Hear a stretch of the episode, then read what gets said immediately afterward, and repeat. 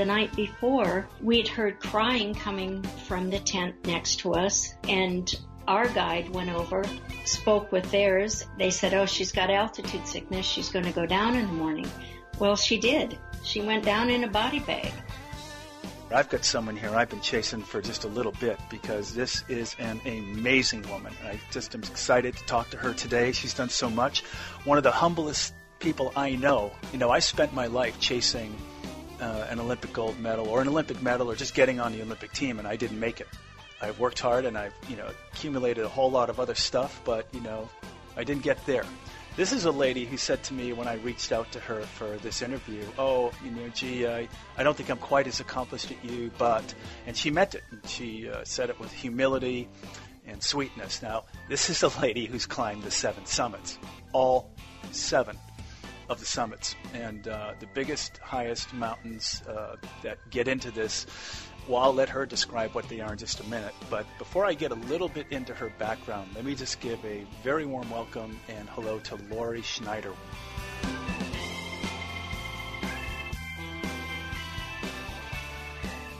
Hi, Lori. How are you?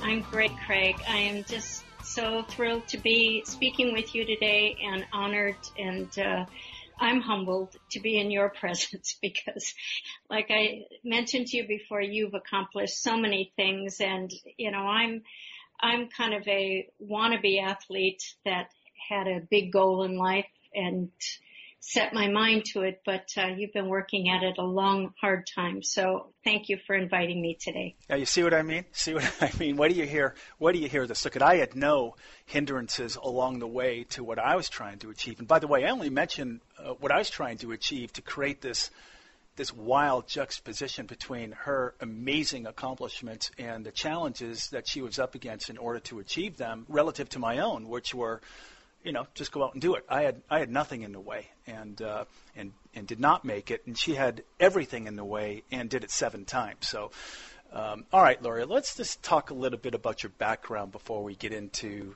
the 7 summits and the challenges you faced in achieving that, because the story is amazing.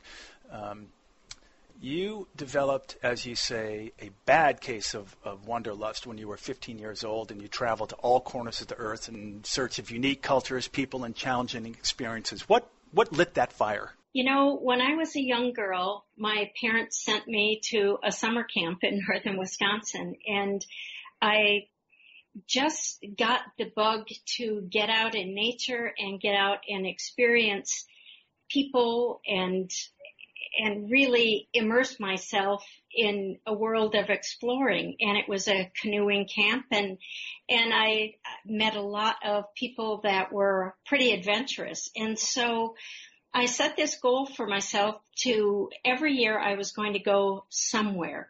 And when I was 15, this summer camp invited some of the people on the trip to go on a trip to Europe for 6 weeks. And I remember asking my parents if I could go. It was $1,500. And they said, well, if you can save the money, you can go. And so I got a job at a restaurant, and I saved the money, and I spent the summer between my junior and senior year of high school in Europe. And that started me on a path of just loving to travel, loving to experience new people and places, and it changed my life. You woke up one day with a problem. What was that problem? Oh, it was still a day I'll never forget. I swung my legs out of bed, getting ready to get on my treadmill to exercise for the morning, and I was numb on the entire right side of my body from head to toe, and called the doctor, and they thought maybe I'd had a stroke. Then they thought brain cancer. They started running tests for the next several weeks and months, really. But they found out I had multiple sclerosis, and it scared me to death because I thought my physical life was over. Every single case is different, and I started out with every symptom imaginable. I had the numbness and tingling on half of my body that, they thought it was a stroke, and obviously it wasn't. I had a lot of vision loss and blurriness. I had real balance issues. I had a lot of tightness in my muscles and my chest. I was having muscle spasms. It just everything kind of went haywire at the same time. And for me, it lasted for a couple of years, a lot of those symptoms.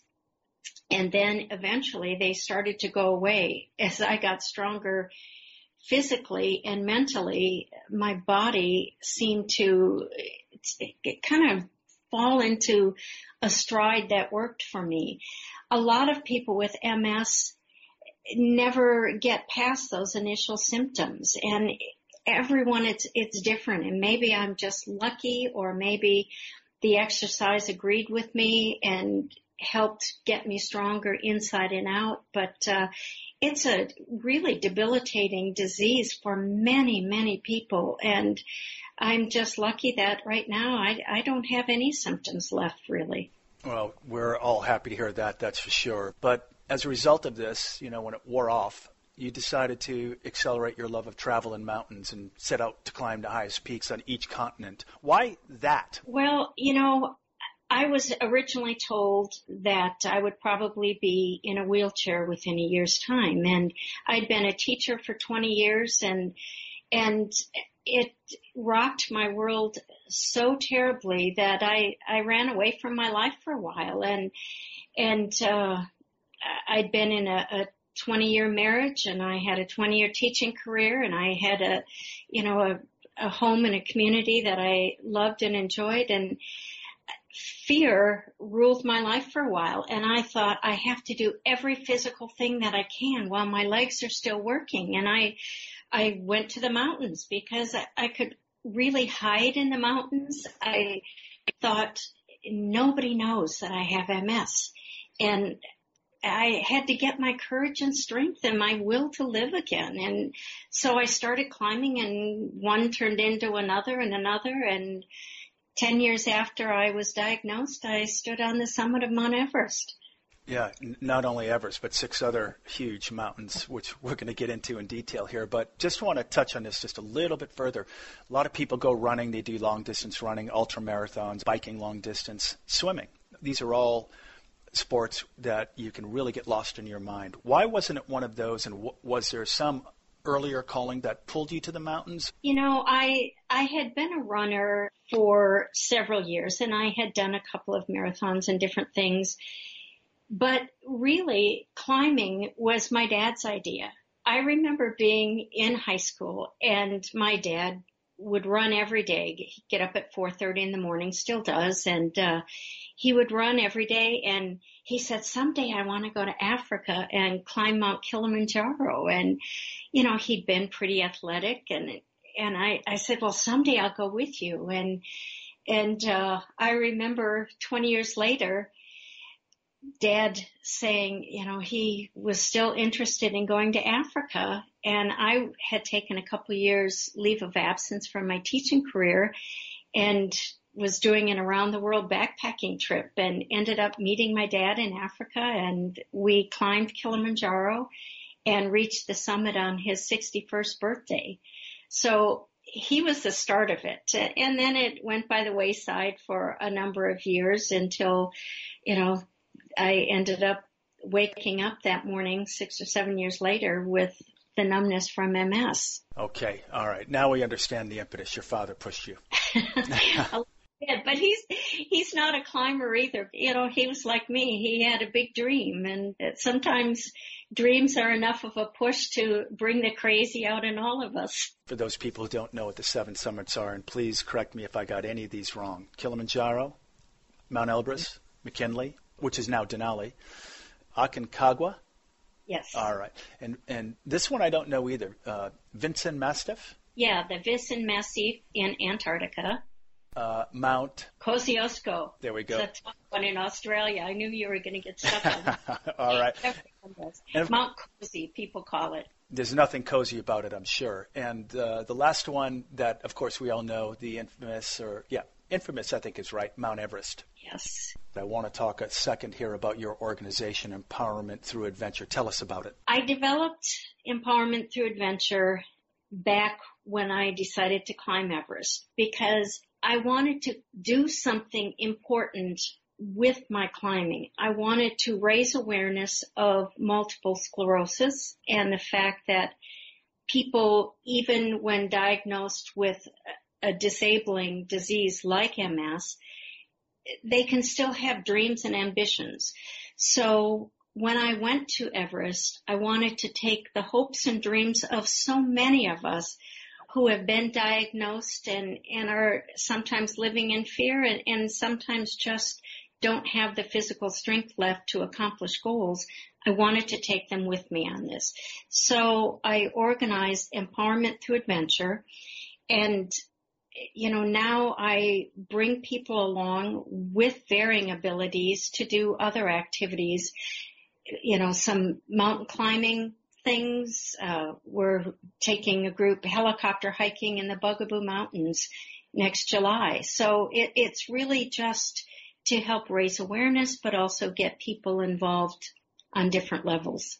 Let's start with these 7 summits. Let's begin with Kilimanjaro, the highest freestanding mountain in the world at about 20,000 feet, correct? Yes, 19,340. And I remember the first time I climbed it with my father, we barely made it to the top. We said if it was 19,341, we would not have made it. What was tough about Kilimanjaro? It's a very tough mountain. I think it's the most underestimated of the 7 summits because you climb it quickly. And most climbing companies want to get you up and down in 5 days. When I went the first time, we took 6. When I brought a group back there in 2011, we did it in 7 days to give us an extra acclimatization day. But that mountain is climbed quickly, so people just, their body does not get in a really good rhythm like it does climbing a mountain like Everest where you're there 2 months. And it's just a difficult slog where your body has not had a chance to really recondition and reset itself to the high altitude. And I'm not sure you could stay up there long enough to acclimatize, you know, very easily because of the way that mountain is set up. You've got to do it quickly. There are a lot of people on it. It's a fast up and down so that the camps have room for other climbers coming up. So they do try to rush you up and down, but it's a tough mountain. There are multiple routes going up this mountain as well. Do you think that they all provide or present the same difficulty in terms of acclimatization? I think they do for the most part. It depends on, you know, the company you go with, or if you're going independently, you know, some routes are more commercialized and they have a little bit more of an infrastructure set up. But, you know, unless you spend a couple of extra days at the higher camps, your body doesn't get used to it very easily. So it's just a tough one. You go through a lot of ecosystems on the way. So you're going, you know, starting out monkey swinging in the trees and you know, the heat of, you know, being in Africa, you get up into the ice and snow and frigid temps on top. What about Mount Elbrus? Oh, Mount Elbrus was very interesting climb. Now that is considered the highest peak in Europe. It's on the border of Russia and Europe. So you actually fly to Russia and we started our climb from there. But it's an interesting mountain because it has a little Quonset hut base camp set up. And I remember when we arrived there, it looked like there were soup cans laying on the hillside, and you would sleep in those at night as you were acclimatizing. And then each day you'd walk a little ways up the mountain and then back down to the soup cans at night. And the next day you'd go a little farther and back down. And then after a couple of days of doing that and really getting the skills for crevasse crossing and you know, walking with crampons and that kind of thing, then they would take you up to the highest point that you'd hiked before and you'd start from there. So very different kind of climbing and not very technical, although you did use crampons and ice axe. So Elbrus is at about 18,500 feet, the same, you know, a little less, but, you know, roughly the same as Kilimanjaro. Which did you find more difficult of the two? I found Kilimanjaro more difficult just because you're going through so many different ecosystems and the temperature changes, where on Elbrus, you started out really in the snow country and went on from there. Although I do remember our summit night on Elbrus, and we're roped together for safety on that mountain.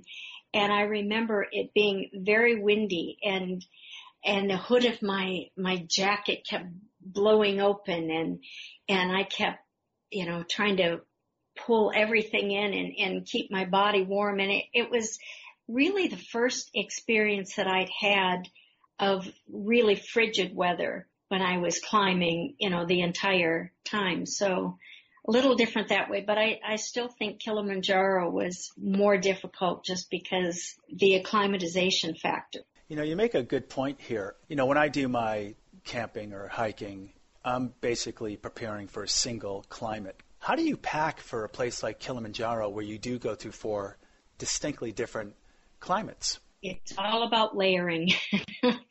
Even in Antarctica, it's all about layering, because you'll have times when there's, you know, sunshine, warmer temps, and it can change in a heartbeat. And really, it's about getting the lightest high-tech gear that you can find, because you don't want to have to carry the weight in your pack. You know, for the most part, we hiked in pants during the day, and then you just added layers over that, you know, rain layers or warmth layers, that kind of thing. And we started right from the bottom in hiking boots, because the terrain is so uneven, and there's a lot of mud, there are a lot of roots, a lot of rocks, and as you get up higher, a lot of scree and unstable footing right from the start. So most people wear hiking boots start to finish. On that mountain, you didn't need a real mountaineering boot for warmth. Your hiking boots were good enough. So there wasn't a big foot change, although when you get to camp at the end of the day, you definitely wanted to layer up with clothing and layer down with shoes. For anyone who hasn't experienced walking on scree, the earth is moving underneath you. These are rocks. They're up high. They're above the tree line. And if you're not in shape and you're on a decent elevation, it's tiring both on your quads, on your mind, and on your lungs. Wouldn't you agree? Yes, exactly. It really is difficult. And I think the mountain that I experienced the most scree was Aconcagua. And there was so much sliding backwards, and you never felt you were getting ahead. So yeah, scree is very difficult, and going back down the scree, I find really challenging because of the twisting of your knees coming down Kilimanjaro. Some people could really get in the rhythm of running and sliding. I did not have that confidence. By the time you get down, there are a lot of really swollen joints. Do you think that the reason some of the people take Kilimanjaro for granted is also because they think of it as the quote-unquote easiest of the seven summits? It's only 20,000 feet, which is significant, because I find myself at about 13,000 or 14,000 feet feeling the effects of altitude and getting slurred speech right at about that altitude. Even at 10,000 feet, you can really begin to feel the effects, and it can really make you second guess whether or not you've really trained up for a climb or not, even if you've done all the work. Have you ever experienced that feeling of knowing you've done all the work it took to get where you need to go, you show up, and right away, the minute you get into altitude, you feel like you're out of shape and maybe you did something wrong? Yes, exactly. That magic number of 10,000 feet can really hit people.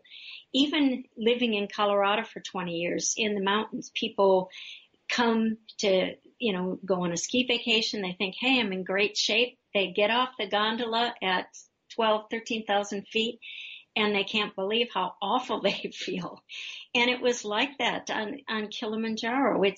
People think it's going to be easy because it's non-technical, but elevation is the real equalizer, and it absolutely can throw you for a loop. And sometimes you walk through it, you know, that 10,000, 11,000 point of your body acclimatization passes, and then you start to feel good again, and then you get up to around 14, start to feel crummy again, and then you get a little better. And it's really a cyclical thing where you just have to keep moving forward, but a little at a time. Yeah, and there are two major ailments you can get, pulmonary and cerebral edema, and that will derail your mountain climbing efforts right away. It's really critical to be able to spot these and know to go to lower altitude. Have you ever been in a scene where you or someone around you have experienced this? All the time. Yeah, on Aconcagua in South America, my father went with me on that climb, and we got to, I think around 17,000 feet. And I was ahead of him, and I heard my dad calling, and he said, you know, Lori, I need to stop. And I turned around, and he looked exhausted, and he said, this is my summit. I've got to go back. He was experiencing altitude sickness, coughing, a lot of fluid buildup in the lungs. And the guide looked at him and said, we've got to get you down. And we knew it was serious because the night before, we'd heard crying coming from the tent next to us. There was a climbing team from Mexico that were there with their guide. The woman was crying, and our guide went over and spoke with theirs, and they said, oh, she's got altitude sickness. She's going to go down in the morning. Well, she did. She went down in a body bag because she died during the night. It can hit you so quickly. You've got to turn around. So sometimes you don't even notice the symptoms. You get swollen face, swollen hands, and other people can see it in you, and you don't even realize you're retaining a lot of fluid. That's part of the reason I've always gone with a really good climbing company, because you need someone to tell you when your time is done and it's time to turn around. Talk to us about the importance of self-awareness. You mentioned that sometimes you don't even know these symptoms are happening to yourself. So the issue of working with a team so that you got each other's back, turning someone around that may not do it themselves. And what do you do when you're solo climbing to make sure that you're attuned to this problem that you might not see otherwise? There are only a few times when I've done any kind of hiking totally by myself, and I always have a plan ahead of time, and I tell somebody about the plan. And if you don't hear from me by a certain time, this is where I was headed, this is where I should be. You know, you really have to have that organized. And now with GPS systems, it's a lot more technologically advanced than the times that I hiked alone.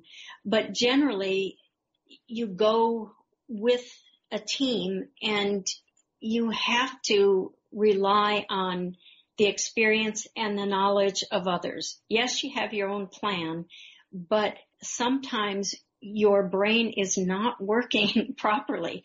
I remember on Everest, I thought every day our guides would have a little powwow with each person individually and say, you're doing all right, or you're done.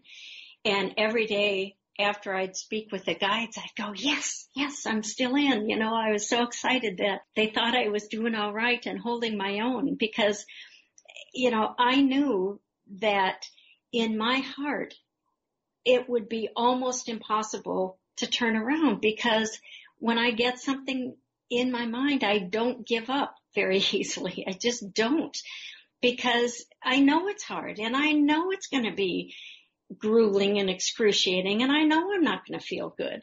That's part of it. But I also know that I don't want to die on a mountain. That's not my goal. Getting up is optional. Getting down is mandatory. You know, I want to be able to turn around and come back safely.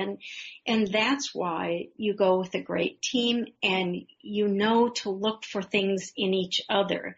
Look for fatigue. Look for the cognitive things that are starting not to work very well in each other, and see if they're processing details. But you really sometimes have to let go of control, and especially in an athlete, that's so hard to do because it's so against our nature. Determination clouds everything. You know, when you're running a marathon, it clouds it. Of course it hurts. You know, I mean, it just does. By the end, you're like, whoa, you know, can I go on? But you get it in your mind that this is your goal and you're going to keep going until you finish it. So the solo climber just simply has to go into it knowing that they have to have a higher level of self-awareness throughout the whole thing and do self-checks more often than they would have to do if they went with a group. Is really, well, there are other major differences between group and solo climbing, but as far as cerebral and pulmonary go, that would be one of the major differences, just a much higher level of awareness and check factoring. Yeah, definitely. The risk is huge. Tell us about Mount McKinley. I love Alaska, and it's one of my favorite places. No, I've never been. I just look at it on the map, and it's a beautiful place, seen all the documentaries. Beautiful, beautiful national park there. Tell us all about Mount McKinley, which, by the way, is at 20,300 feet. That's the biggest of the three we've chatted about so far. Yeah, and because of the distance from the equator, it seems more like around 23,000 feet on your body. The farther you are from the equator, the greater the pressure on your body, and mountain peaks can seem a lot more difficult the further they are. So Mount McKinley, or Denali, the climbers all call it Denali. To me, that was my proving ground. I was told that if I ever had any notion of considering the Vinson Massif or Antarctica, I needed to prove myself on Denali, prove to myself that I could do it on Denali. And so I joined a team. I was the only woman, which is fairly typical when you get up into more advanced climbing situations. It was a team of 10 men and a couple of guides. And I remember when I got there, you know, they connect you with the team months and months in advance. You have to apply a year in advance, and they check your resumes, and you have to prove that you've, you know, climbed, you know, peaks that have really challenged you. But I remember the day I met the team in Alaska, and you walk in, and I can just see it in their faces. They're, you know, younger, stronger men, and they look and they see this 50-year-old woman walking in, and you know, you just knew they were thinking, oh man, it's a chick and she's old too, you know. And I remember as we were introducing ourselves, you know, I said, I've trained really hard for this climb. I'm going to do the best that I can. I won't ask you to do anything for me, but I'm happy to do anything that I can to help. And after that first day, when I'm dragging a 60-pound sled behind me and carrying 60 more pounds on my back, and they're carrying the exact same weight, and they look at me and think, well, you know, she's in because, we're all doing the same thing, and it doesn't matter. You know, you're all in it together, and you all are there to help one another, but you all have to carry your own weight.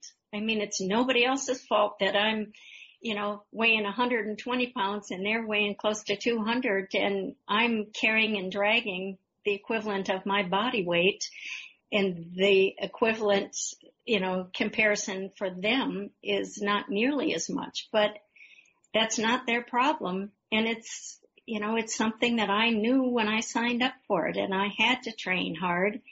And mentally, I was very, very strong, and I was ready to go. And I loved that mountain. You climb for a month. I loved it. It's beautiful, and it's absolutely challenging. You are roped up every second until you're in your tent or close to your tent at night. And it's extremely cold, just challenges you on every level. Just real quick, we know that Kilimanjaro is at roughly 20,000 feet, takes 5 days. Elbrus took how long? It was about a 2-week. Full time on the mountain? You know, the time on the mountain a little less. It's just the logistics of getting there are more difficult, traveling through Russia. And the mountain itself, it was a little bit less than 2 weeks, I believe, to climb it. And most of that, it's just acclimatization time. It's a lot of time to spend on a mountain. What's it like to be roped up, on a mountain in Alaska for a month? Okay, you want to know what it's like to be roped up? Yes, pray tell. I'll tell you. The first day, I know we're going to be roped up. We're got 10 people, a couple of guides, so a dozen of us were on, 3 different ropes, sometimes 4, depending on how far apart we needed to be spread. Well, you're roped up the entire time until you set up camp. So that means when you're taking a break to eat, drink, or pee, you're still roped up. So, okay, I'm hooked up to all of these teams. We pull up next to each other, rope team, 4 in a row, 3 in a row, just a few feet from each other. And they said, you have 5 minutes because they don't want you to start to chill, to cool down and chill. So you get 5 minutes to eat, drink, and pee. So I remember the first day I'm thinking, well, I'll just unclip from the line and stand at the back of the line so that I can, pee. And you have your pee funnel. It's private enough, but still you're in front of a lot of people. And I unclipped from the rope and my guide looked at me and he said, "What are you doing?" And I said, "I'm just going to pee." He said, "You learn how to do it right now in front of everybody because you never, never, never unclip from the rope." And I remember they were such nice guys, and they all kind of turned their heads, gave me privacy. I couldn't do it. And I remember that day after holding my pee for hours and hours, we got to camp, and the first team had already dug a little hole down in the snow and put the little pee and poo can down in the hole, and every day it was always there so that I could be the first one to go pee because I was usually holding it most of the day. But so it's interesting being roped to a team, and of course you get used to it, but for 1 month you're each other's lifeline. You don't just show up and hike these things. You have to have permits. Yes, and on Denali you had to apply to the park service a year in advance pretty much, and they went over your resume and they gave you a thumbs up or a thumbs down, and it's too many people die. They just will not allow that. And the good climbing companies require that on any of the big mountains. You have to prove that you have done the training and you have the experience, and especially when you're getting to a mountain like Everest or the Vinson Massif, you've got to prove that you're taking this very seriously because they don't want a death toll on their heads either. And, it's definitely something where you develop your resume and you have to have proof. All right, take us over to Aconcagua. It's in South America on the border of Chile and Argentina, and I remember after Kilimanjaro, my father and I, feeling like we'd barely made it. Well, then half a dozen years later, he says, "Let's do another one, and it has to be harder." And you know how you selectively forget that you almost didn't make it the first time? Absolutely, totally get it. But the strange part of that was you train for a year in advance generally. You send in your money, train for a year, and you go. Well, we had sent in our money on January 1st, and it was 1999, and 4 days later was the day that I woke up numb from MS. And I didn't want to tell my dad, I didn't want to tell anybody because I was afraid that they would tell me that I couldn't do this climb. And so for 6 months, I kept it from everyone and continued my training and as best I could, getting on a treadmill. And I remember being in the hospital when they were trying to determine what was wrong with me. And a doctor walked in. It was about 5 a.m, and I was doing sit-ups in the hospital bed. And he said, "What are you doing?" And I said, 500 sit-ups. And he said, "Why?" And I said, "Because I'm training to climb a really big mountain in South America, and I need to keep in shape." And this was when they're thinking I possibly had brain cancer because they had misdiagnosed or misread my first test that actually proved I had MS, but they were testing me for other things. So here, this guy thinks I'm dying, and I'm sitting doing sit-ups in the hospital bed, and I swear he thinks I totally lost my mind. But so I continued to train throughout that whole time, getting ready for Aconcagua. And I remember 6 months after my dad and I had sent in our money, I finally got up the courage to tell my parents that I'd been diagnosed. And I said, I'm going no matter what. I have to prove to myself that I have some control over my physical body. And I kept training. And in December, we flew to South America, and I stood on top of that peak on the millennium, New Year's Eve, 99, 2000. And I still remember thinking, you know, girl, if you are strong enough to stand on top of this mountain, you're strong enough to stop hiding the fact that you've been diagnosed with MS. And it really was a changing time in my life of accepting the fact that, you know, my body wasn't perfect. It was not that it ever was or I ever thought it was, but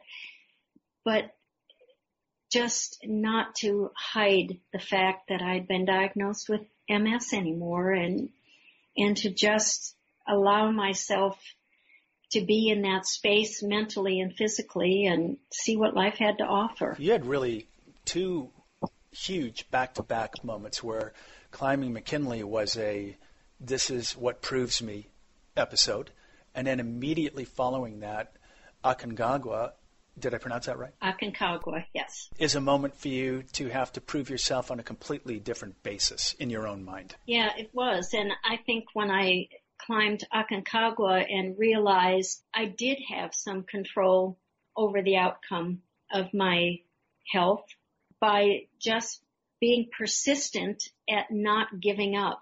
I didn't know what my body was going to do in the future, but I knew what it could do right at that moment. And I needed to give myself permission to just start trying. So a couple years later, when I wanted to see what I was made of and wanted to go to Denali, I thought, all I need to do is give myself permission to try. I don't have to be the best at what I try. I just have to give it my best effort. And that's a lesson I've learned through life. You know, I'm not going to be the best at anything. You know, I'm an okay mountain climber. I'm really persistent. I train hard. I don't give up. So that makes me successful. But am I a good mountain climber? Well, good enough to get the job done, but I'm not a professional at it. You know, I'm not a professional athlete. I'm just a person who sets a goal and doesn't give up. And I think we all need to remind ourselves that it's okay just to try and to give yourself permission to get out there and do things. You're such a humble person. The fact of the matter is you are an expert. You can't just go out there and do these things. You have to understand your environment, how to pack. You have to understand so much about what it takes. And it's not how fast you get to the top. It's never about how fast you get to the top. It's simply achieving it. Again, it's that determination, and that's what gets us to the top in life. That's what absolutely gives us a competitive edge. On all the climbs I've done, I always participate. I don't even want to say I compete, because it's not a competition sport. It's a participation sport, but I always participate with people who are generally stronger because they're younger, more fit, more of a natural athlete. But it's that determination, the desire to succeed and not to quit, that makes you put in the long hours. I mean, for Everest, I trained for a year, 4 hours a day. For me, that was a lot. And for a year, I cut out, you know, no caffeine, no sugar, no alcohol, drank plenty of fluids. I absolutely got my body in the best shape that I could, because I knew that was going to be the only edge that I could give myself, getting to the best Lori Schneider spot that I could be, and then let go of the outcome, but give it your all. You know, I trained here in Wisconsin for a climb of Everest. There were no hills. There were no crevasses. So I would put ladders up trees. I would have ladders roped together up very tall trees, and I'd climb them in my crampons. Or I'd put hay bales down and ladders across, and, you know, simulating the crevasse crossings. And I'd go to our local ski area, and I'd go up and down with my ice axe and crampons in the winter and practice the self-arrest and falling face first and head first and, you know, feet first and all of the different combinations that could happen on the mountain, and just do the best I could with what I had, because, you know, I took out a loan to climb Everest. I didn't have the money to do it. I sold my house when I left Colorado, and I had no financial means to do these climbs. I would just save when and where I could, and when I got, you know, ready to do Everest, I went to the bank and took out a loan. That's commitment. Where I live in a small town in northern Wisconsin on the south shore of Lake Superior, it wasn't unusual to see me walking through town with a 50-pound pack on my back. I carried it wherever I went. I thought every day has to be a training day, you know, and wearing a pack was easy. I could wear it in the house. I would put a 50-pound bag of dog food in my pack. And my little dog, Charlie, who we had to put down a week ago, but he used to go to the ski hill with me when I would train, and he'd love the sound, that rustling noise that the dog food in my pack would make. And we'd go up and down those slopes over and over and over. But yeah, any moment could be a training moment. What's it like on Aconcagua? You know, Aconcagua is a very desolate place. Very little vegetation at all. A lot of rocks. I love rocks, so I enjoyed it. But you would walk through riverbeds for hours and hours and hours on end, and then you'd cross streams, and we had mules that would help with a lot of the gear. So on that mountain, you generally would carry around 35 or 40 pounds in your pack only, and the rest went on mules until you got to a base camp area. But it just long, dusty trails, and we had to filter our water to drink every day, and the streams were filled with silt. So we spent a lot of time just filtering water. But that, again, it's a month-long climb, and it's just long, dusty, you know, difficult days as you got up higher. We're talking about filtering water. You can't go out on any of these major climbs without the appropriate water filtration system. You know, on a lot of mountains, like on Denali, you melted snow.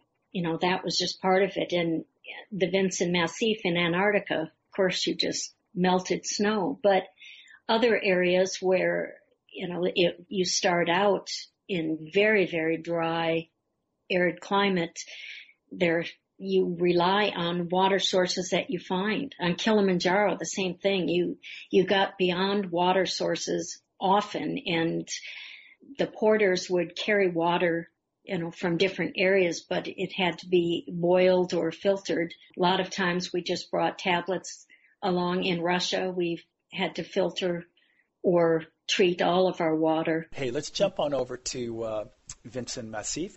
I had finished 5 of the summits, and I thought, I need to finish these last couple all in succession to get them out of the way. And so I decided to kind of piggyback the Vinson Massif and Everest together, because the training is so difficult for both mountains that it just made sense to do them back to back. The Vinson Massif, it's the most amazing experience. I had done a lot of traveling back when I took a 2-year leave of absence and did a backpacking trip around the world back in the 90s. But I'd gone to every continent but Antarctica. And so it had always been a dream of mine to go to Antarctica. And when this climb became a reality, it was, gosh, just the most amazing experience. I remember we started from the southern tip of South America. We got in a Russian cargo plane with maybe 24 other people who were either going to climb the Vinson Massif or some were going to the South Pole. They were going to ski the South Pole. Some were researchers who were going down to work at one of the research stations. But so we get in this Russian cargo plane, and it took days before the weather was calm enough to even be able to fly, because you couldn't have sustained winds of over, I think, 30 or 40 miles an hour on the landing in Antarctica, because you land on a 7-mile-long ice runway and you slide. So there's no brake system, so it has to be very calm weather. This sounds like sledding or tobogganing. Oh, my gosh, it was. So we get on this Russian cargo plane. I use that word very loosely. It did not look like an airplane that I'd flown in before. There were seats, but nothing like most airplanes. I do remember the Russian, kind of the stewards of the plane, came around with a loaf of bread and put a couple of slices of ham on it, passed you the mustard, and you put a little mustard on your sandwich, and everyone sitting on the plane were eating our little sandwiches, and then it's time for the plane to land, and we hit the ice, and literally we slide for 7 miles. Plane turns around and then drives back the 7 miles to where the base camp area was, and we got off, and it was, I think, about 3 a.m. and total sunlight, you know, their summer, which is our winter. So 24 hours of sunlight, but it was about 30 below zero. And I thought, Dorothy, we're not in Kansas anymore. It was just frigid. And, you know, they shuffled us to an area where that very first night they actually had, Quonset huts set up that we were allowed to sleep in, so we wouldn't have to put up our tents in the middle of the night. That was the start of it. Oh, my goodness, just bone-chilling. What's it like to be in nonstop light, 30 degrees below zero, and in Quonset huts? And describe a Quonset hut. Well, these little metal, you know, like half a soup can, set down on the ground and freezing cold inside. There was a little bit of a pot-belly stove that helped heat it up somewhat, but really the only place that you could go to totally get out of the wind and weather, there was a little toilet building set up outside that was wooden on the bottom and canvas over the top. And I remember you'd go, and sometimes the wind would be 40, 50, 60 mile an hour winds. And I remember pulling open the door to the little outhouse, and the door flying open, and you'd have to pull so hard to pull it shut. And there would always be several people standing inside just trying to get out of the wind, because even in our nightly hut, it was pretty chilly at night. Ooh, it was a tough one. Do you ever get used to 24-hour daylight? Yes, because you're so exhausted. You could sleep through anything, really. You know, the light doesn't matter so much. But in Antarctica, our team started out, we had 4 people. 2 quit almost immediately, so it was just myself and the guide for following several weeks. But our tent, when we would put that up at the end of the day, we would snap in a lining that would make the tent about 15 degrees warmer inside. So instead of being 60 below inside your tent, it would be 45 below. then you'd get in your sleeping bag, and by the time you went to bed, you were pulling your sleeping bag over your head anyway, and your face masks and your hats. So the darkness was there, just given the nature of you were trying to stay warm. So it wasn't too terrible to get used to the 24 hours daylight. And when you were walking, it helped because you could see where you were going, and it didn't need to use headlamps like on Everest or, Denali and some of those other places. This mountain's at 16,000 feet, and don't be fooled by the so-called lower altitude here. This is an enormously difficult climb. Yeah, because of the distance from the equator, again, it seemed like it was about 3,000 feet higher as far as the pressure on your body. What's it like on Vinson compared to the other ones? The effort was enormous because you're dragging sleds again, like we did on Denali. Sleds make it possible to take things in one carry as opposed to two, so you're dragging a lot of gear. Sometimes you had to drag the gear, dump it, and go back and take another load, so it might take you two trips in a day to get to one camp. But then because of the incredible wind on that mountain, much like it was on Denali, we had to kind of build an igloo around our tents. So we would use saws to cut ice chunks about 1 foot by 1 foot. And it took hours and hours. And you would cut these ice chunks, and then you would stack walls around the tent to keep the wind from blowing it over.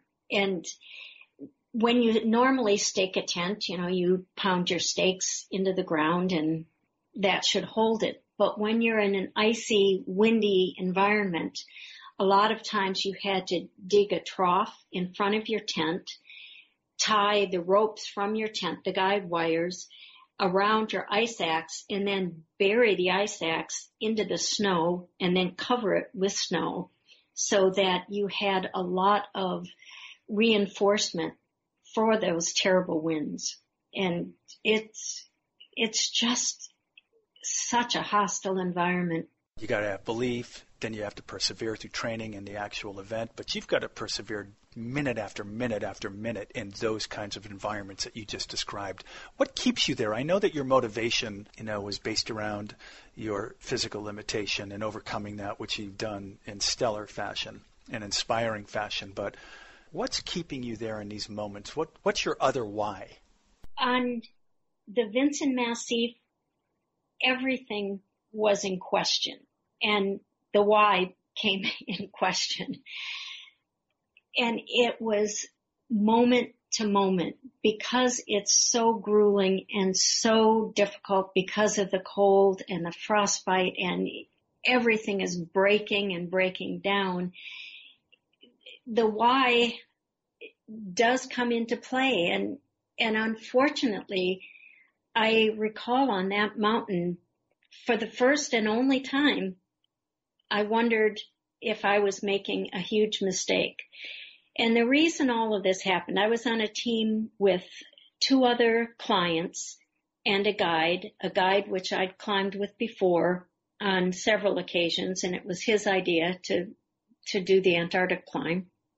But the other two clients quit, one the first day in and the next person the second day in, because it is very cold and it is very difficult, and they were out of their comfort zone. And everybody's comfort zone is different, and I totally get that. But they were out of their comfort zone, and they made a decision that they were done. I had trained again for a year for this. That climb was $40,000. It was a huge, huge investment for me and a bank loan, and I couldn't quit. It was a matter of I can't give up because in a few months I'm going to be doing Everest. And if I fail on this mountain, what am I even doing attempting Everest? And I had to get beyond my it's hard to explain. It's not my fear of being there, but it was all encompassing in a very different way for me. The guide that I had gone with was convinced after the other two climbers had quit that I would probably quit as well. And when I didn't want to quit, it became difficult for just a two-person team on that mountain to carry all the gear and everything that we needed. We ended up joining forces with another team that was there. And the first summit attempt, it was, 60 mile an hour winds, 60 below zero. We all had to turn around and go back to high camp. The next day when we tried, it was only 45 below and the winds had died down and we did all right. But it was just a time I questioned whether I was making the right choice by still being there. And it was a tough call. You faced the fullness of who you are and what you're made of. It sounds like it presented you to yourself in full in that moment where you were questioning whether or not you could do this.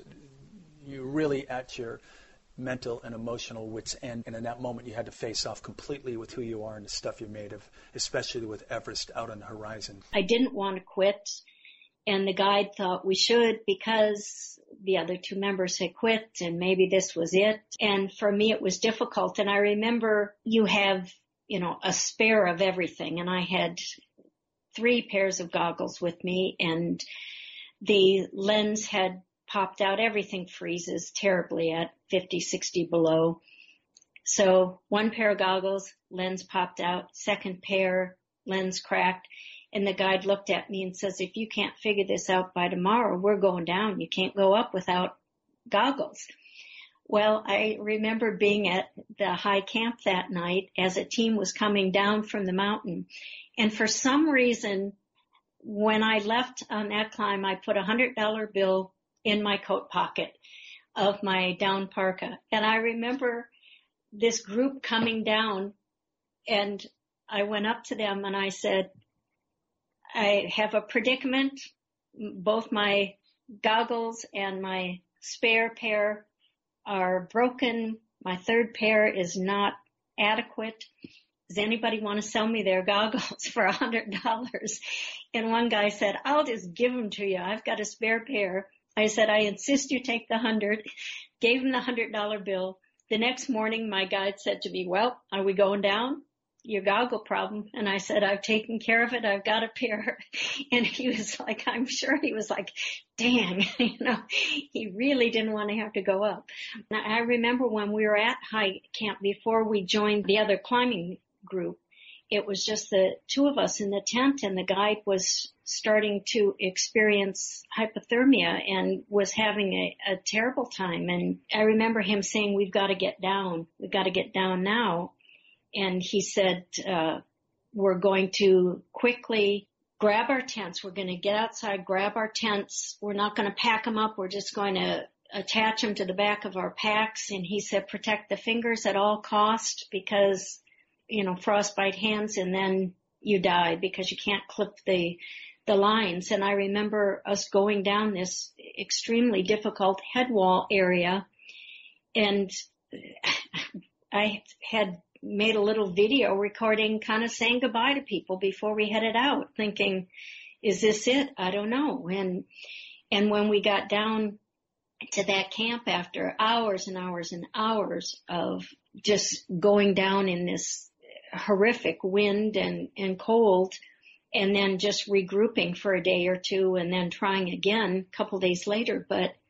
But yeah, you start to question everything that you're doing and all the judgments, it's like, is this worth it? But I'm a goal setter, and my goal had been to finish the 7, and I had to get this one done. And that was a difficult mountain for me, very difficult emotionally, I think, more than anything. It's different on every mountain because different things are happening in your life, and you have different goals and reasons for being there. And I mean, on Denali, I turned 50 and I kept thinking, you know, that was kind of the thing that spurred me on. It's like, keep going, prove to yourself that, you know, 50 is not the end of life. And you know, and the Aconcagua one, that was when I was diagnosed with MS. That was kind of the thing that spurred me on in that one. And with the Vinson Massif, it was like, well, this is it. This is your last proving ground before Everest. And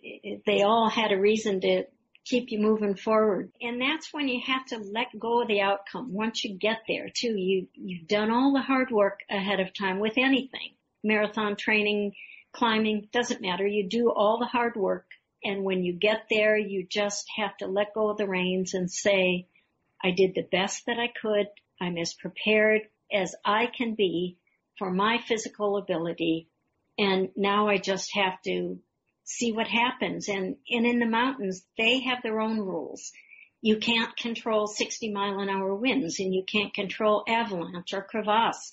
You know, you've got to just go and say, now it's up to the elements and it's up to the universe to give me my shot or not. From Vinson to Mount Kosciuszko, as I've now learned to call it, I think at about 7,000 feet. What makes this mountain so tough, and where is it? It's in Australia.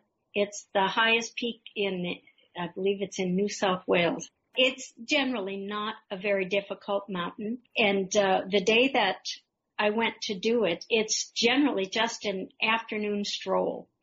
But they were having one of the worst snowstorms that Australia had had in decades. And when we got there, you ride a chairlift to the starting point. We get off the chairlift area, and the two people that were also going to go said, forget it, the weather's terrible, we're not going. And so the guide and I started out in a blizzard. It was an absolute blizzard. And he had a GPS, couldn't get a signal on the GPS, so he took out his handheld compass, and we walked for about an hour, and I remember him saying to me, you know, Lori, even if we make it to the summit, we won't know it because we can't see anything. And he kept falling and sliding into gullies that were forming around all of these rocks. It was treacherous walking because you couldn't see it, you know, it was hard to even see, you know, each other. It was so bad. And he said, I remember him yelling, if something happens to me, you know, just follow the slope downhill. And I'm thinking, I don't think I want to be stuck up here if he has a heart attack and I have to find my way back down. And after about an hour or so, we turned around and went back, and we had to wait 3 days for the storm to pass. And honestly, out of the 7 summits, that's the only one we had to do twice because we couldn't get there with the weather the first day. And here you are on, you know, a little peak. But we went back 3 days later, and everything was ice covered. But, you know, it just was a walk that took several hours in snowshoes. Not a difficult one, but very eventful. Now let's jump on into Everest here. I've been dying to get to this and wanted to save this for last because, as I say, I know just a little bit more about it, which isn't much. I know K2 is harder and more deadly, but everyone knows Everest. What was the motivation to climb Everest with its storied history of killing people? Well, for me, as a teacher of 20 years, I taught handicapped children and kindergarten and first grade. My message to children was always to believe in yourself and not be afraid to try. And I remember when I thought about the 7 summits, I thought, well, I'll climb 6 of the 7, but I'm never going to do Everest because that's just too hard for me. And, you know, it's beyond what I can do. And when I thought about it, I thought, well, you've got to let go of the fear and start believing in yourself. Why are you limiting your own possibilities just because you think you're not good enough? And so it really took letting go and saying, give it your best shot and don't be afraid to try. And that's what Everest was. I thought, you've done the hard work. You've got to be safe when you go. So you've got to train really hard. And I hired a trainer to work with me and really get me in this kind of shape that I needed to be in for that mountain. And then I thought, just let go of the outcome and give it your best and don't let the fear in. And that's because everything on Everest is scary, really, when you get there. I mean, I passed Scott Fisher's body, a famous climber, you know, who had died and was frozen in the ground. And that would have been enough to make me turn around, you know, had I let the fear in. But for me, I had to really tell myself that in order to remain safe in my world, I had to move beyond the fear and rely on my strengths.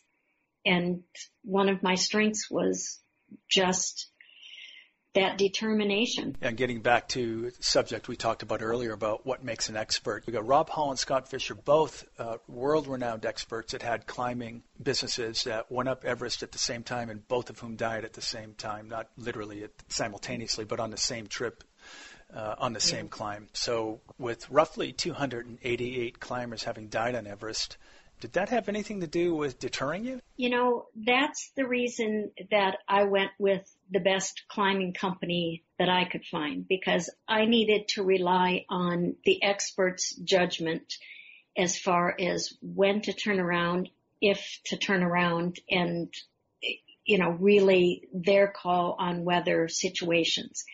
Back when Scott Fisher and Rob Hall were doing it, that was just the start of guiding non-professional climbers, and their goal was to get as many people as they could to the top. Climbing companies nowadays, for the most part, that's not their goal. Their goal is safety, and I went with the company that had an amazing safety record, and I knew that they were going to require a lot of me, and they would tell me whether it was time to go on or time to turn around, and I would have no choice in the matter, which is the way it should be and the way I wanted it. So I let go of some of that fear because I knew I was in hands of people that would make the best judgment calls out there. Same inspiration. I know why you wanted to do it on the surface, but underneath it, once again, same inspiration to get up there as the rest, or something different here? This one for me was unique and special because shortly before I left, I got a call from the World MS Day headquarters based in London. And they said, we heard this woman with multiple sclerosis is going to climb Everest, and would you carry a flag with you in hopes that you would make it to the summit? So I said I would be honored to do that.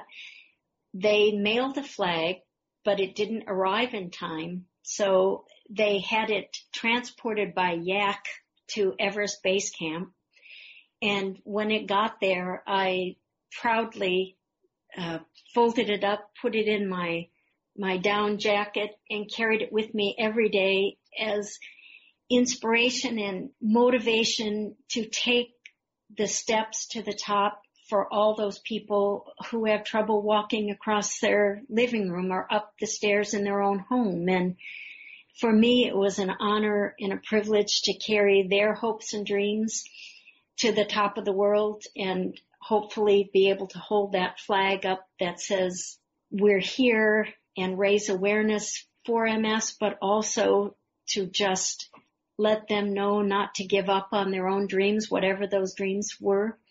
So it was quite an honor to do that. So do you have any fear of climbing the big mountains? That was the thing that I learned early on, that I had to let go of the fear. And I used to have this mantra, don't let fear in, don't let fear in, don't let fear in, because that can be your biggest enemy. And if I'm thinking about being afraid, I'm not thinking about safety, and I'm not thinking about strong, and I'm not thinking about positioning myself in the best possible place. And so I really let go of fear when I climb. It's fearful thinking about them before I leave, like, oh my gosh, what am I getting myself into? But when I'm on the mountain, I have to find my strength and my power. What's it like to be on the top of Everest? Bittersweet, because it was a blizzard by the time we got to the top and I couldn't see anything.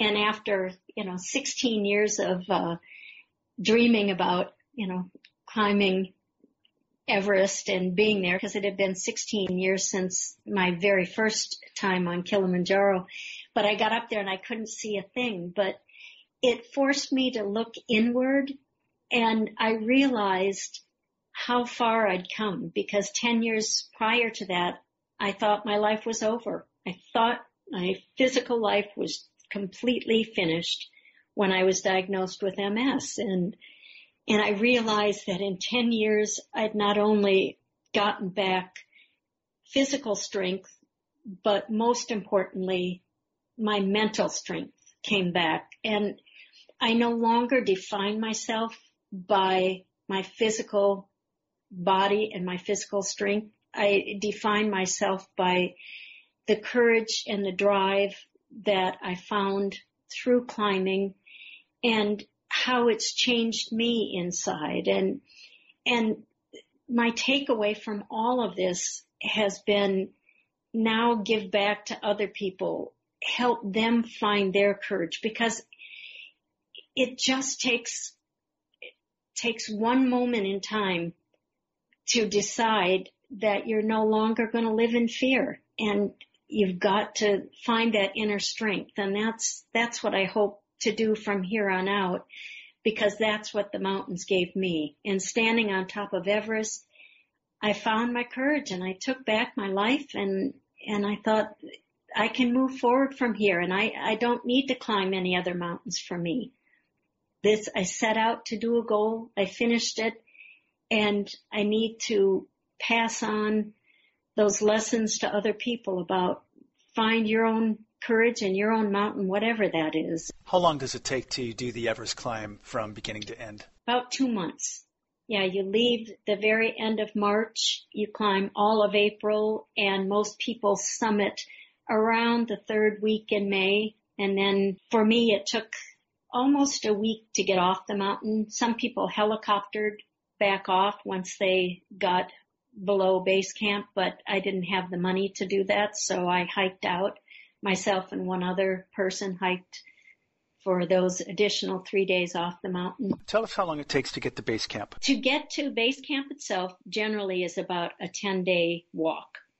And it's hard because there are long, long days, but you stop in little tea houses at night, and you generally get to sleep in on a bed or at least a slab, and have some hot food, and the camaraderie as you go along. Everybody's excited. They're heading, a lot of them are just hikers going only as far as base camp, but it's really a joyous time.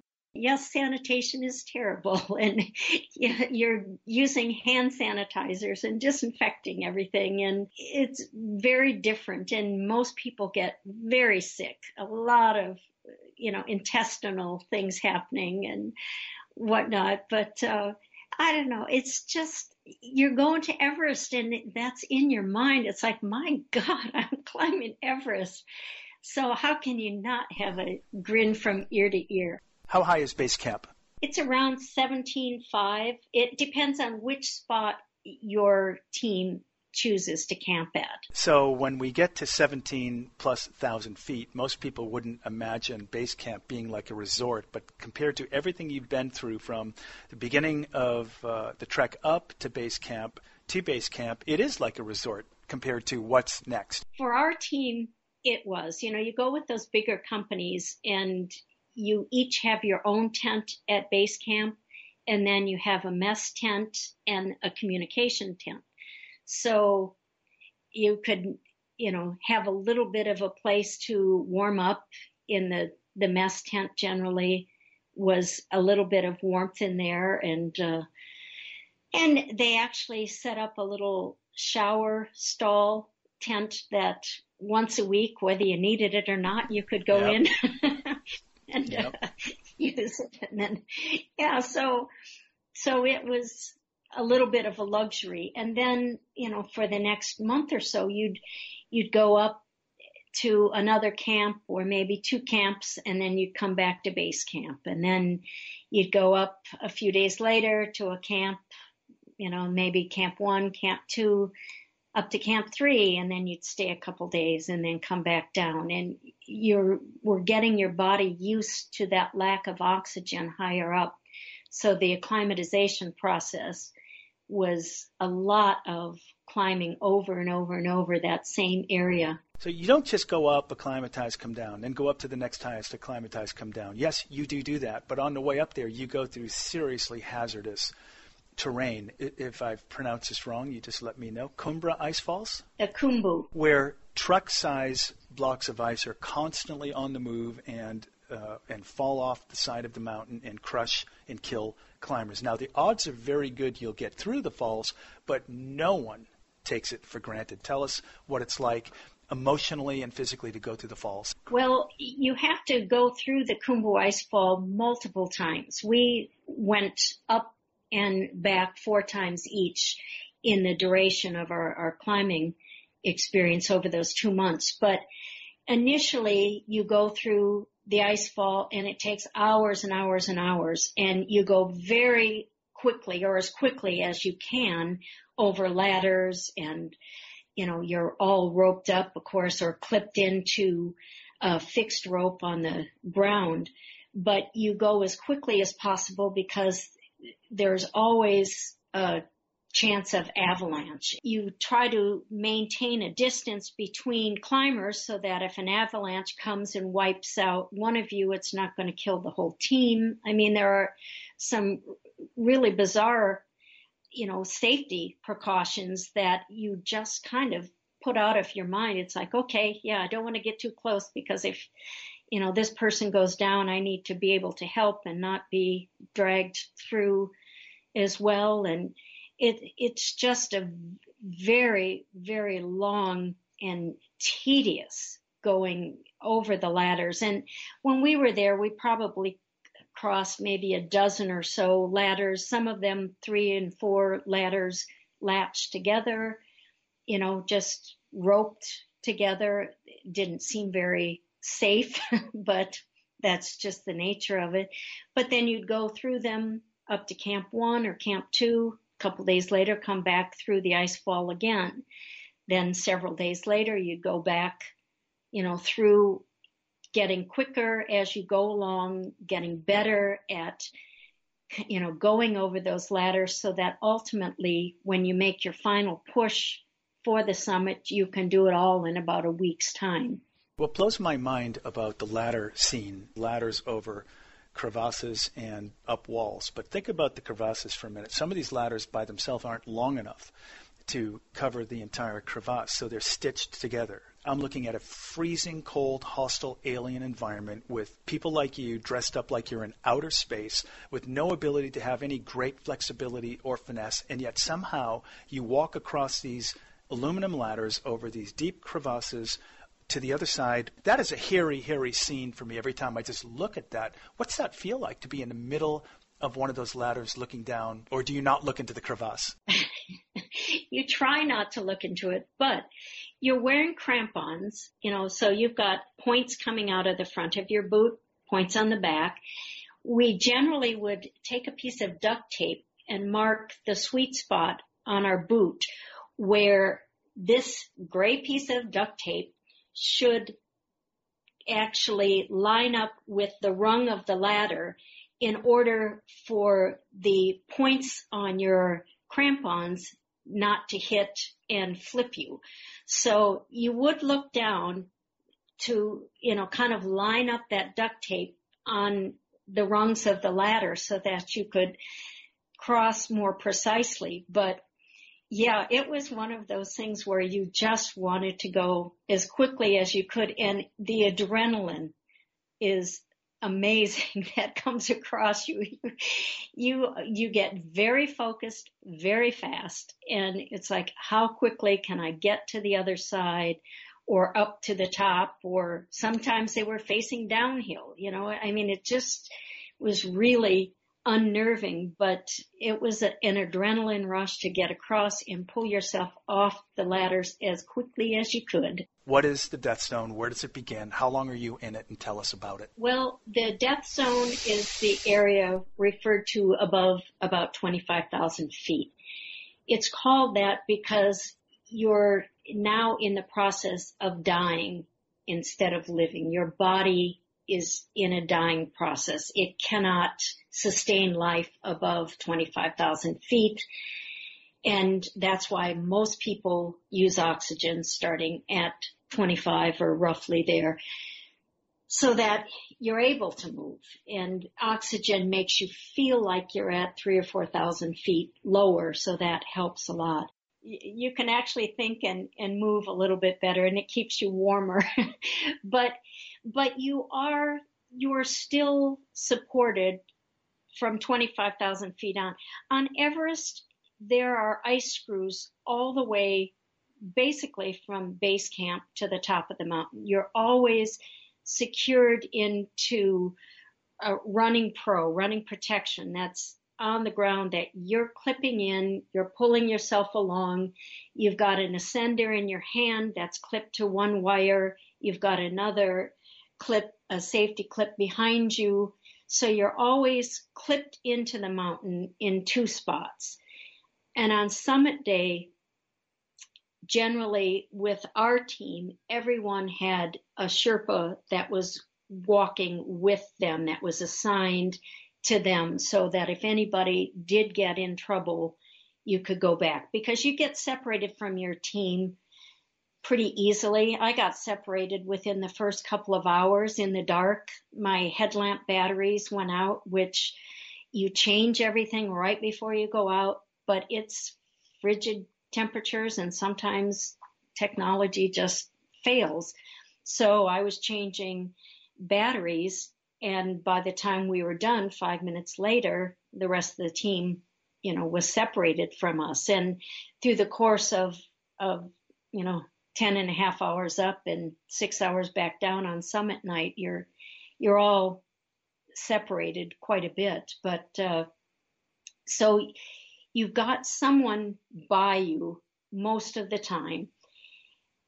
It's hard because we're using oxygen. A lot of the Sherpas don't use as much oxygen, and because they don't want to carry the weight. Their bodies, if they have been living at elevation, which the true Sherpa people live higher on the mountain in Nepal, their bodies are able to produce more red blood cells, so they're absolutely more capable, physically capable, and very, very strong, because they've done this for a long, long time. They're actually, you know, able to survive on a lot less oxygen. You know, where over the course of the last 3 days on the mountain, I had 4 or 5 oxygen tanks. They didn't use them till summit night, and then their oxygen flow was minimal, where most of the clients had a pretty maximum flow of oxygen to keep your body's warmer and keep you moving faster so that you can get down more quickly. Let me ask you, one of the reasons the Death Zone is so well known, you couldn't help someone who is clearly in the throes of death there in the Death Zone because you put your own life in danger trying to help them. And there was a time when you really couldn't. Is that still the case? In a lot of ways, yes. But what happens when you're up that high on a mountain and you see somebody sitting down, you're all clipped to the same line, so generally they're right by you, and you would have to go around them if they were having issues. You check, ask how they're doing. The guide that's with your group, who's got the expertise, checks, and they radio back for help back and forth. And nobody's really, the old saying, left for dead. You know, people are constantly checking on each other as they go. Everyone looks like they're in distress because they generally are. The rule of thumb is that you try not to stop moving because it's hard to even start moving again. So even if you're stopping to eat or drink something, generally you're not even sitting down. You're just trying to do it while you're standing. But people do keep a good eye on each other, and especially those members of your own team.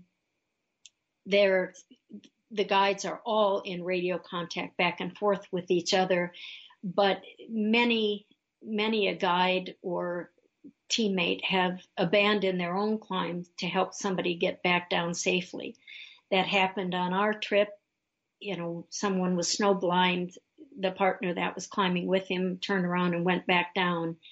You know, a couple of our guides didn't make it to the top.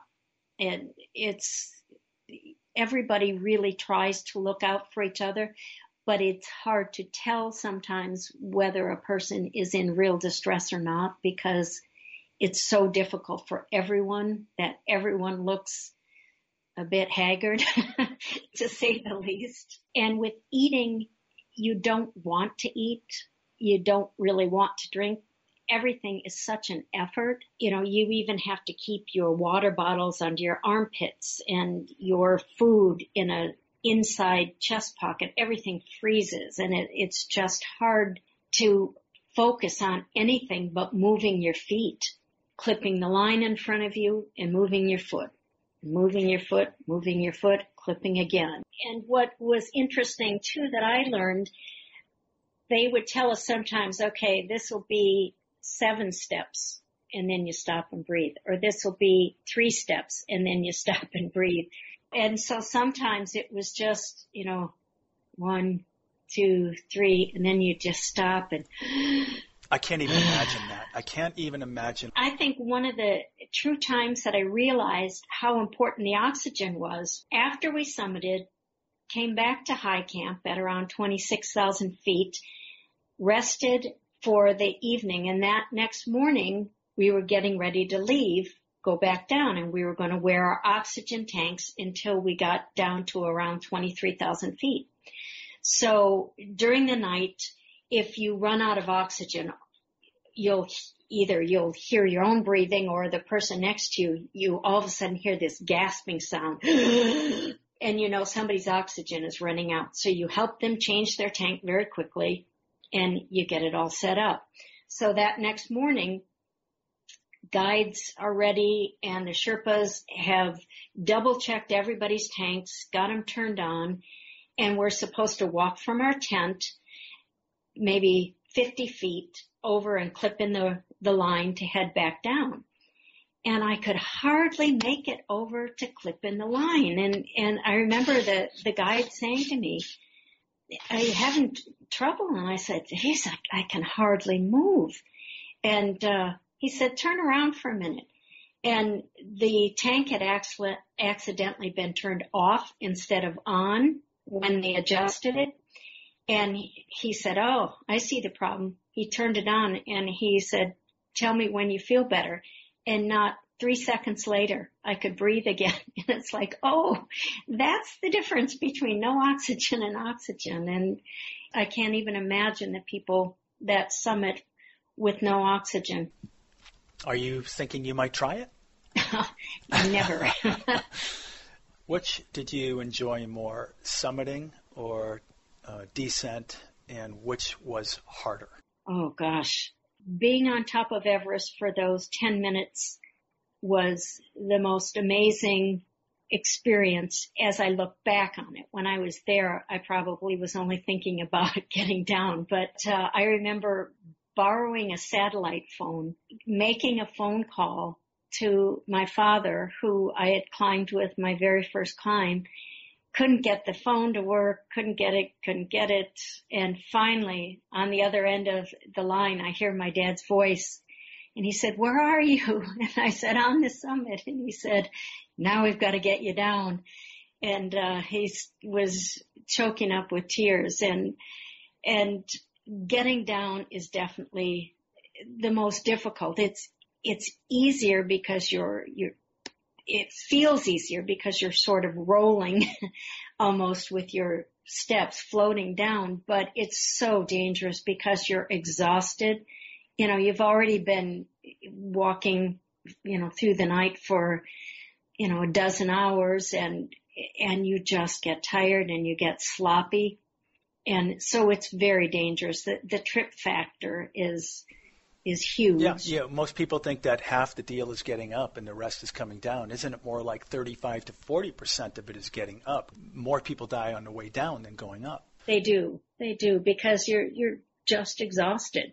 You just are exhausted, and a lot can go wrong when your head is not in the right place. Going down is a different set of muscle groups, and it challenges you differently. Mm-hmm. It's not the same thing at all, and I actually have to train more.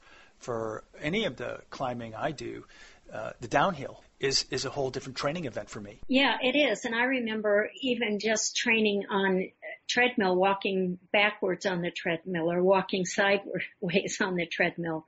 And when I trained, you know, on the ski hills here, the downhill was so important because it's a whole different set of skills, like you said, and you need to remember specific ways to walk so that you're not going to slip and slide. And yeah, it's difficult.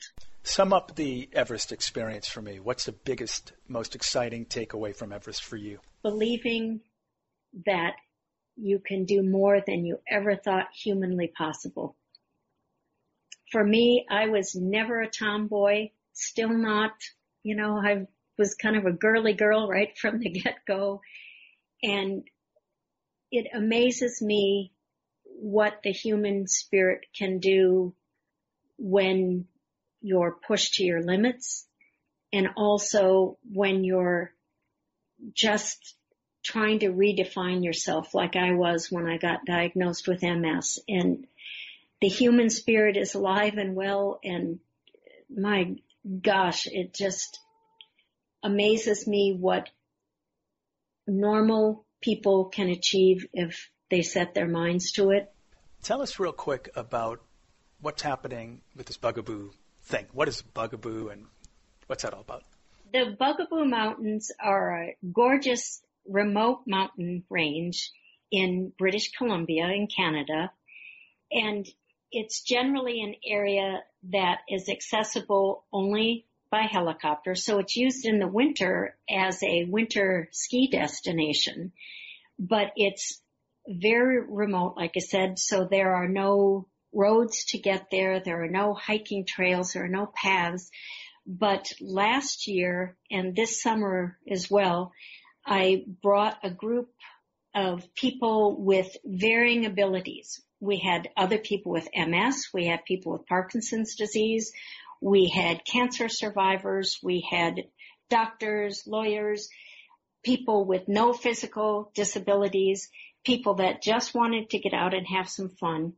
And we participated in a mini escape helicopter hiking adventure. So small groups would set out from this beautiful lodge in the Bugaboo Range every morning, and the helicopter would whisk you to a mountaintop or on top of a glacier or in a valley or a mountain stream or a lake, different places every day, and would drop you in a guide and maybe 6 or 7 other people.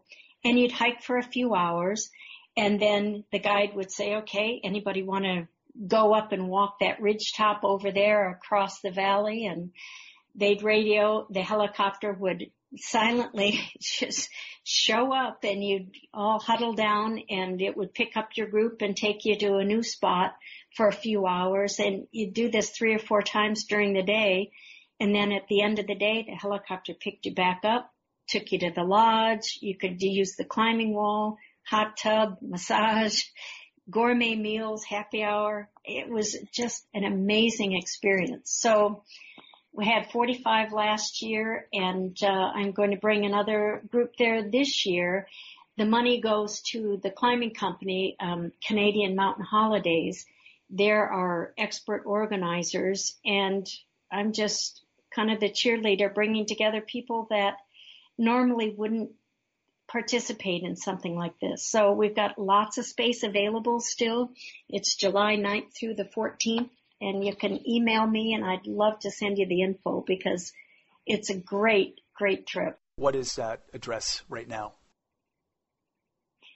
The best way to reach me is my email address, my first name, Lori, Lori, at etadventure.com. So it stands for Empowerment Through Adventure. This sounds like something I'd like to do. I'm hearing choppers, I'm hearing massage, I'm hearing lodges, I'm hearing massages. And oh, it's so much fun. We had the best time. And after the end of the trip, it was kind of like leaving summer camp. You know, we were all hugging and in tears. And because you learn so much about other people when you're just walking for hours. And there are some incredible areas called the Via Ferratas.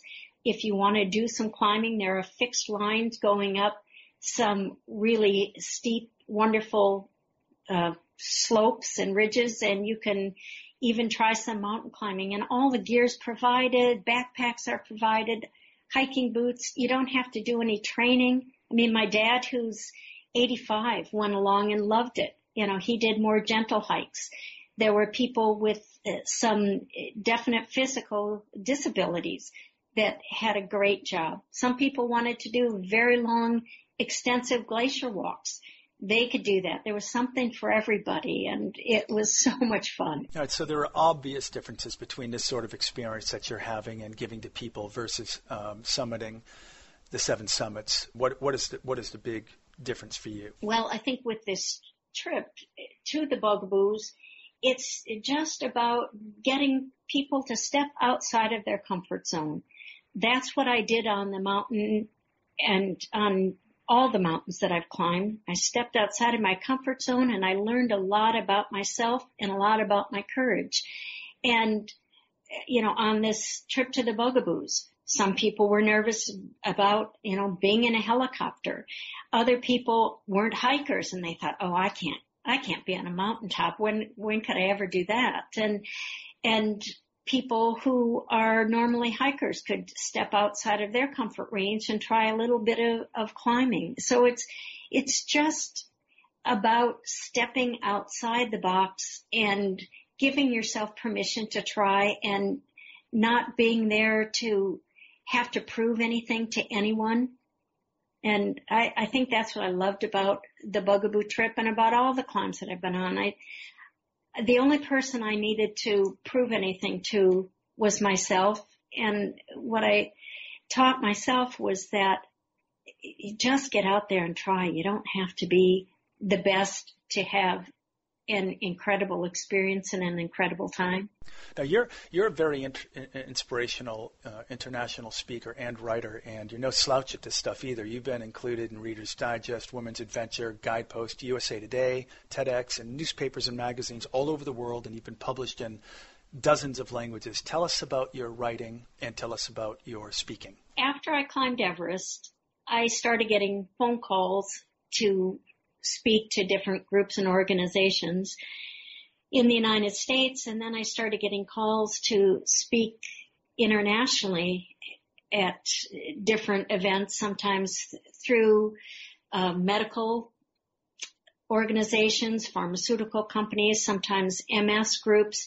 Sometimes it was just adventure groups. Other times it was companies that wanted to learn about the process of stepping outside the box, you know, and doing things above and beyond what you would normally do. So it evolved on its own, and it became something that I really enjoyed, sharing the story of believing in yourself. And that's what the story is. Yeah, the setting is great. You know, it's climbing Everest. I mean, that's exciting in a lot of people's worlds. But the story is how everyday people can accomplish things that they never thought possible by believing in themselves. So that's what the speaking end of it really has evolved to about sharing that message that we all have it in us to do more than we thought possible.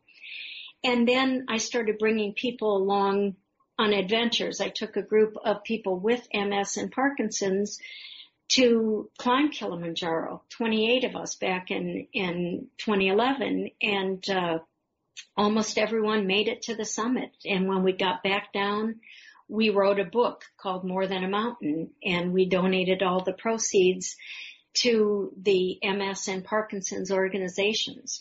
And so, you know, different kinds of writing have come out of different experiences that I've done, but I have always journaled, so a lot of my writings are journal entries from different adventures that I've been on.